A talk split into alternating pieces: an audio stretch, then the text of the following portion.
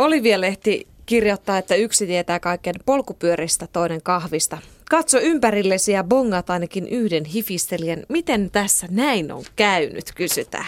Enää ei voi lenkkeillä ilman sykevyötä. Viikonloppuisin valmistetaan riistapataa tai makkaroita, joiden teko vie työpäivän, työpäivän verran. Eri keleille tarvitaan erilaiset maastosukset. Oluen on pitänyt käydä tietyn veljeskunnan muukkiluostarissa. Teitä ei voi valmistaa ilman lämpömittaria. Meistä on tullut hifistelijöitä. Miten se oikein sitten tapahtui? VTTn tutkija Riitta Nieminen Sundel on seurannut kulutustottumuksia pitkään. Hänen mukaansa unohdimme hetkeksi olevamme tekijöitä. Luulimme olevamme pelkästään homo ja leikkiviä ihmisiä. Jonkin aikaa kuviteltiin, että ihminen tarvitsee vain pelejä, leikkejä ja viihdettä, vaikka kaikenlainen värkkääminen on keskeistä ihmisluonnolle.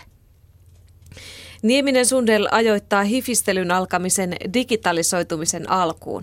Kun kaikenlaiset medialaitteistot halpenivat vuosituhannen vaihteessa, kuluttajille alettiin tyrkyttää parhaita pekottimia. Ensin kaikkien ulottuville tulivat ammattitason valokuvauskalustot, niitä seurasivat keittiölaitteet. Ihan tavallisten ihmisten keittiöistä löytyy mielettömät kahvilaitteet ja liekittimet.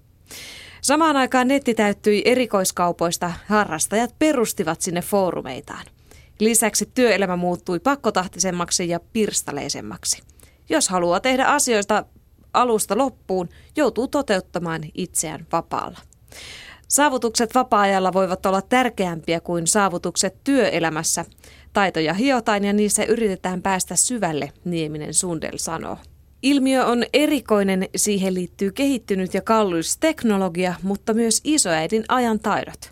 Nykyisten 60 sukupolvi halusi kuluttaa, 30 vastaavat, etten pane tähän rahaa vaan aikaa. Se on tuoksuva vastalause keittiöstä. Kuulostaa myös vähän parempina itseään pitävien touhulta. Poikkeako tämä hifistely 1980-luvun snobbailusta? Ei se ole juppikulttuuria, väittää Helsingin yliopiston ruokakulttuurin professori Johanna Mäkelä. 1980-luvulla oli enemmän kyse näyttävästä kuluttamisesta kuin asiantuntemuksesta. Nyt haetaan oikeasti ymmärrystä eikä niinkään ajatella, että olen vähän muita erinomaisempi hallitessani tämän. Tällaisia ovat hifistelyn aikakauden sankaritarinat. Chili-harrastaja ryhtyy pienviljelijäksi ja leipäjuuri-intoilija perustaa leipomon. Unelmaharrastuksen muuttamisesta ammatiksi oikeuttaa perehtymiseen. Johanna Mäkelä kutsuu sitä lupauksen ulottuvuudeksi. Koska harrastajasta voi tulla ammattilainen, ajatellaan, että on järkevää käyttää aikaa siihen, että halkoo hiuksia minimaalisten makuvivahteiden tunnistamiseksi. Mäkelä huomauttaa, että hifistelijä termi tulee äänentoistolaitteiden harrastajista. Hifihän tulee sanoista high fidelity eli uskollisuus. Sitä kautta voisi ajatella, että tässä kaikessa on kyse hieman epämääräisestä aitouden etsimisestä. Sitten täällä Oliviassa on vielä nousevia hifistelyn alueita, että jos nyt haluaa olla niin kuin edellä muita, niin näistä kannattaa lähteä. Runous. koska mä haluan nyt alkaa Suvi, vähän hifistellä. ala runoilee. Runous. Amerikkalaiset hipsterilehdet puhu, puhu, pursuavat runoja. Yhdysvalloissa hipsterit kopioivat tyylien 1950-luvulta, jolloin beatnik-runous oli keskeistä. Ehkä se tulee Suomeenkin. Runous on niin aineetonta, että se oli, olisi mielenkiintoinen hifistelyn aihe. Eli kun mä menen kotiin, niin mä voin aloittaa jollain runolla. Ja... Joo, ja mielellään tällä yhdysvaltalaisella beatnik-runoudella. Okei, okay, selvä. Vihanneslajikkeet, perunalajikkeiden eroista puhutaan jo asiantuntevasti. Lajiketietoisuus saattaa tulevaisuudessa levitä muuhun ruokaan, esimerkiksi porkkanaan. Porkkana hifistely, se sopisi mulle, mä dikkaan niin paljon porkkanoita, porkkanoista. Sitten täällä on vielä tämmöinen maaperän vaikutus ruoanmakuun, että siitä puhutaan paljon kahvin ja viinin yhteydessä. Samaan aikaan kiinnostus suomalaista ruokaa kohtaan kasvaa. Ehkä nämä kaksi yhdistyvät tyyliin. Hmm, tämä ohramallas maistuu siltä, että se on kasvanut hämäläisessä moreenissa. ja sitten vielä loistava hifistelyn alue, vaihdepyörät. Vaihdepyörät kasvattavat suosiotaan fiksien ja sinkuloiden rinnalla. Fiksi on raskas ajaa eikä siksi välttämättä kaikkien mieleen. Olen alkanut fiilistellä vaihdepyöriä, vaikka ne ovat paljon vaikeampia koota ja korjata.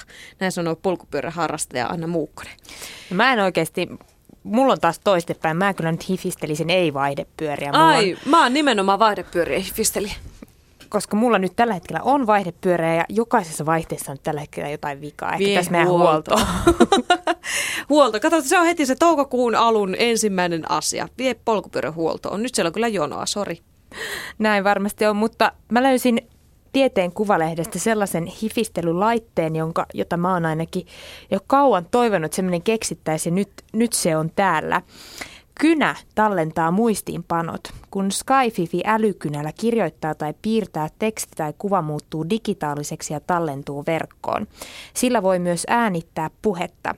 Myöhemmin muistiinpanoihin ja äänitallenteisiin pääsee käsiksi tietokoneella tai älypuhelimella.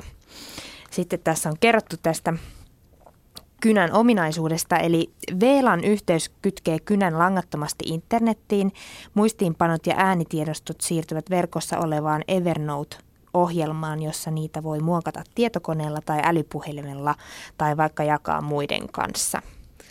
Tosi hyvä, kun mä oon ihan äärettömän taidoton piirtäjä. Kun mä piirtäisin jotain kissoja ja sitten mä jakaisin niitä Facebookissa. Se olisi varmaan tosi hauskaa. Onneksi tähän mahtuu 200, 400 tai 800 tuntia ääntä, että sä voit sitten Aivan. myös laulaa sinne, jos no, okei. Okay. Mä antaisin näytteen, mutta kun me ollaan puheradiossa, niin mä en saa tehdä sitä.